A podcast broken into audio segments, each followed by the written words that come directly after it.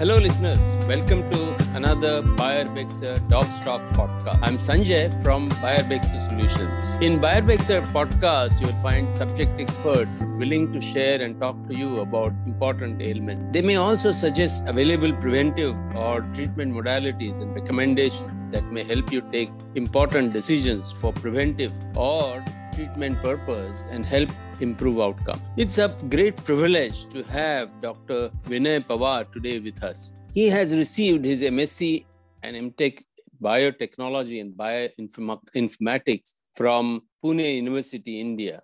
He has completed his PhD from Helmholtz Center for Infection Research, Germany. Is, his PhD work was focused primarily on bacterial vectors in cancer immunotherapy. Later, he worked as a scientist at Hanover Medical School and TWINCORE Center for Experimental and Clinical Infection Research, Germany. Here, eh, he was involved in the development of novel microbials and designing effective strategies for the treatment of cystic fibrosis infection. Dr. Pawar has also worked for pharma and biotech companies like AstraZeneca, Metabolon, etc. Currently, he is a strategic business development manager at Olink, which is a leading proteomics services provider for precision medicine and biomarker dis- discovery and advancing COVID 19 research.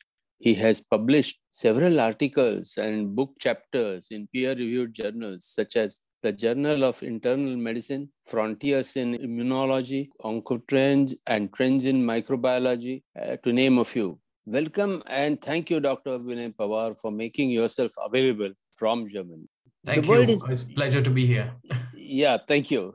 The world is passing through unusual times since last more than two years. The highly contagious Omicron variant of coronavirus has rapidly swept around the world, driving case rates in US and many other countries to their highest levels so far. Since emergence of Omicron, the CDC USA and similar authorities in several countries have expanded their recommendations for booster shots, underscoring the importance of vaccination, boosters, and other infection prevention measures to help curb the variant spread. Yet, there are multiple questions most people and even medical practitioners have on their mind. So, Dr. Vinay, we look forward to know your perspective on these questions. And so, to begin with, I would like to ask first question. Today, there are different COVID vaccines available worldwide. So, can you help us understand what is the difference between different type of vaccines? Yep, certainly. So the you know the traditional vaccines, as we know, you know they induce immune responses using a weakened or you know inactivated virus into our bodies. What has basically taken over is the mRNA vaccine uh, nowadays. So for mRNA vaccines we are using a mRNA that is created in a laboratory which basically teach our cells to make protein uh, or even just a piece of a protein, for example, spike protein from the virus, that triggers immune response into a body. And, and basically, that immune response means these are the antibodies against the virus, which protects us from getting, you know, a severe disease. And, and basically, on the long run, they remain in the body and protects us for future infections. Okay. Uh, so, how do these mRNA vaccines work? Yeah, I, I, I, like like I said, I think they the key here is basically instead of using any uh, part of a virus you are specifically designing a mRNA which encodes the specific spike protein coming from the virus. And this mRNA is basically teach our um, cells in our body that to produce that protein, and then our body produces antibody against that protein. So basically, that, that's the, the function. Compared to traditional vaccines, the main difference is in traditional vaccines, for example, polio or uh, measles, we are using either the recombinant protein itself into that vaccine to pr- produce the immune response. Okay, thank you. So, do mRNA vaccines affect the genetics of an individual?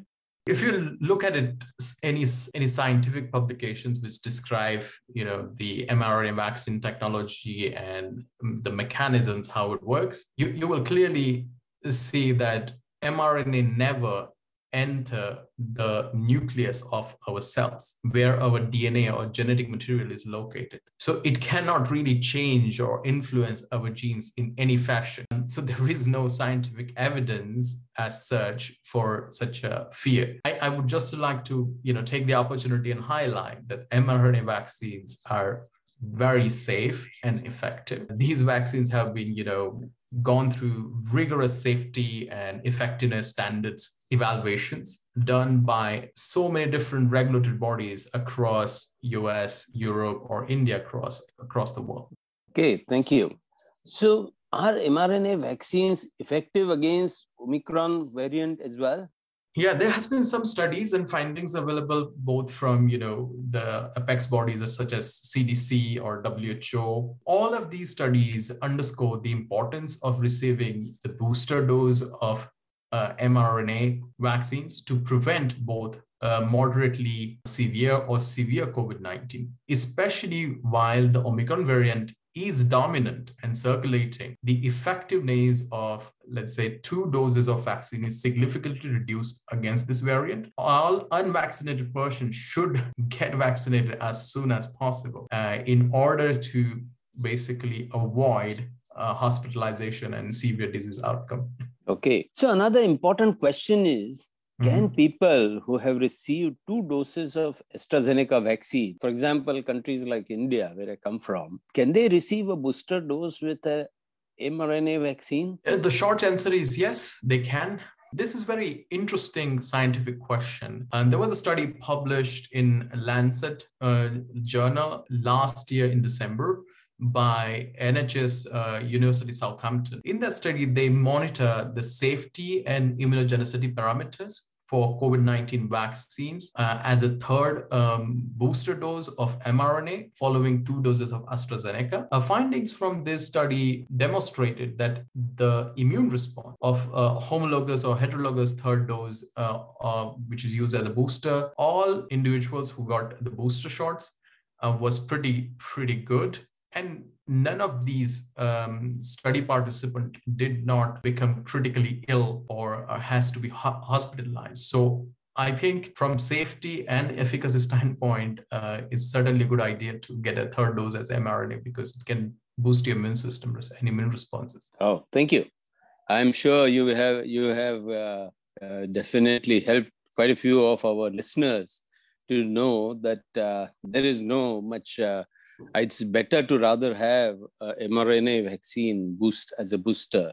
It, it, that includes me as well. Thanks. So, do you feel that moving ahead, see, people have taken uh, initial two doses, then a booster. So, a fourth dose of COVID 19 vaccine might also be needed to be administered? Yeah, well, based on the current data we have, it is possible that we would need a fourth dose. The uniqueness, which is we see with respect to SARS CoV 2 and the vaccines, is that we are losing the immune response in just few months, which is not something which we have seen previously. I would like to also highlight what Israel is doing in, in recent time is they have already started giving fourth dose to the healthcare workers and people who are older than 60 years. Mm-hmm. So four dose has already been approved for these individuals, particularly the immunocompromised groups. So I, I, I think going forward, we would definitely benefit by getting a fourth dose and have a much better protection. Oh, so as I understand then, we should keep ourselves ready to get vaccinated every few months, maybe every year or something or here on? Yeah, I think based on, again, we will look at Israel here. When the Delta variant hit uh, Israel, it became apparent that individuals who had been vaccinated for more than six months and previously not adequately protected against the severe disease. So it is advisable to monitor our antibody level and when you see that they are not really up to the mark, you should certainly get a booster or fourth dose. This is a bit of a still mystery because we are losing the immune response in just few months. It's kind of hard to determine whether it's a six months period you need to get a vax um, booster or it's a one year period you need to get a booster. I think we, we would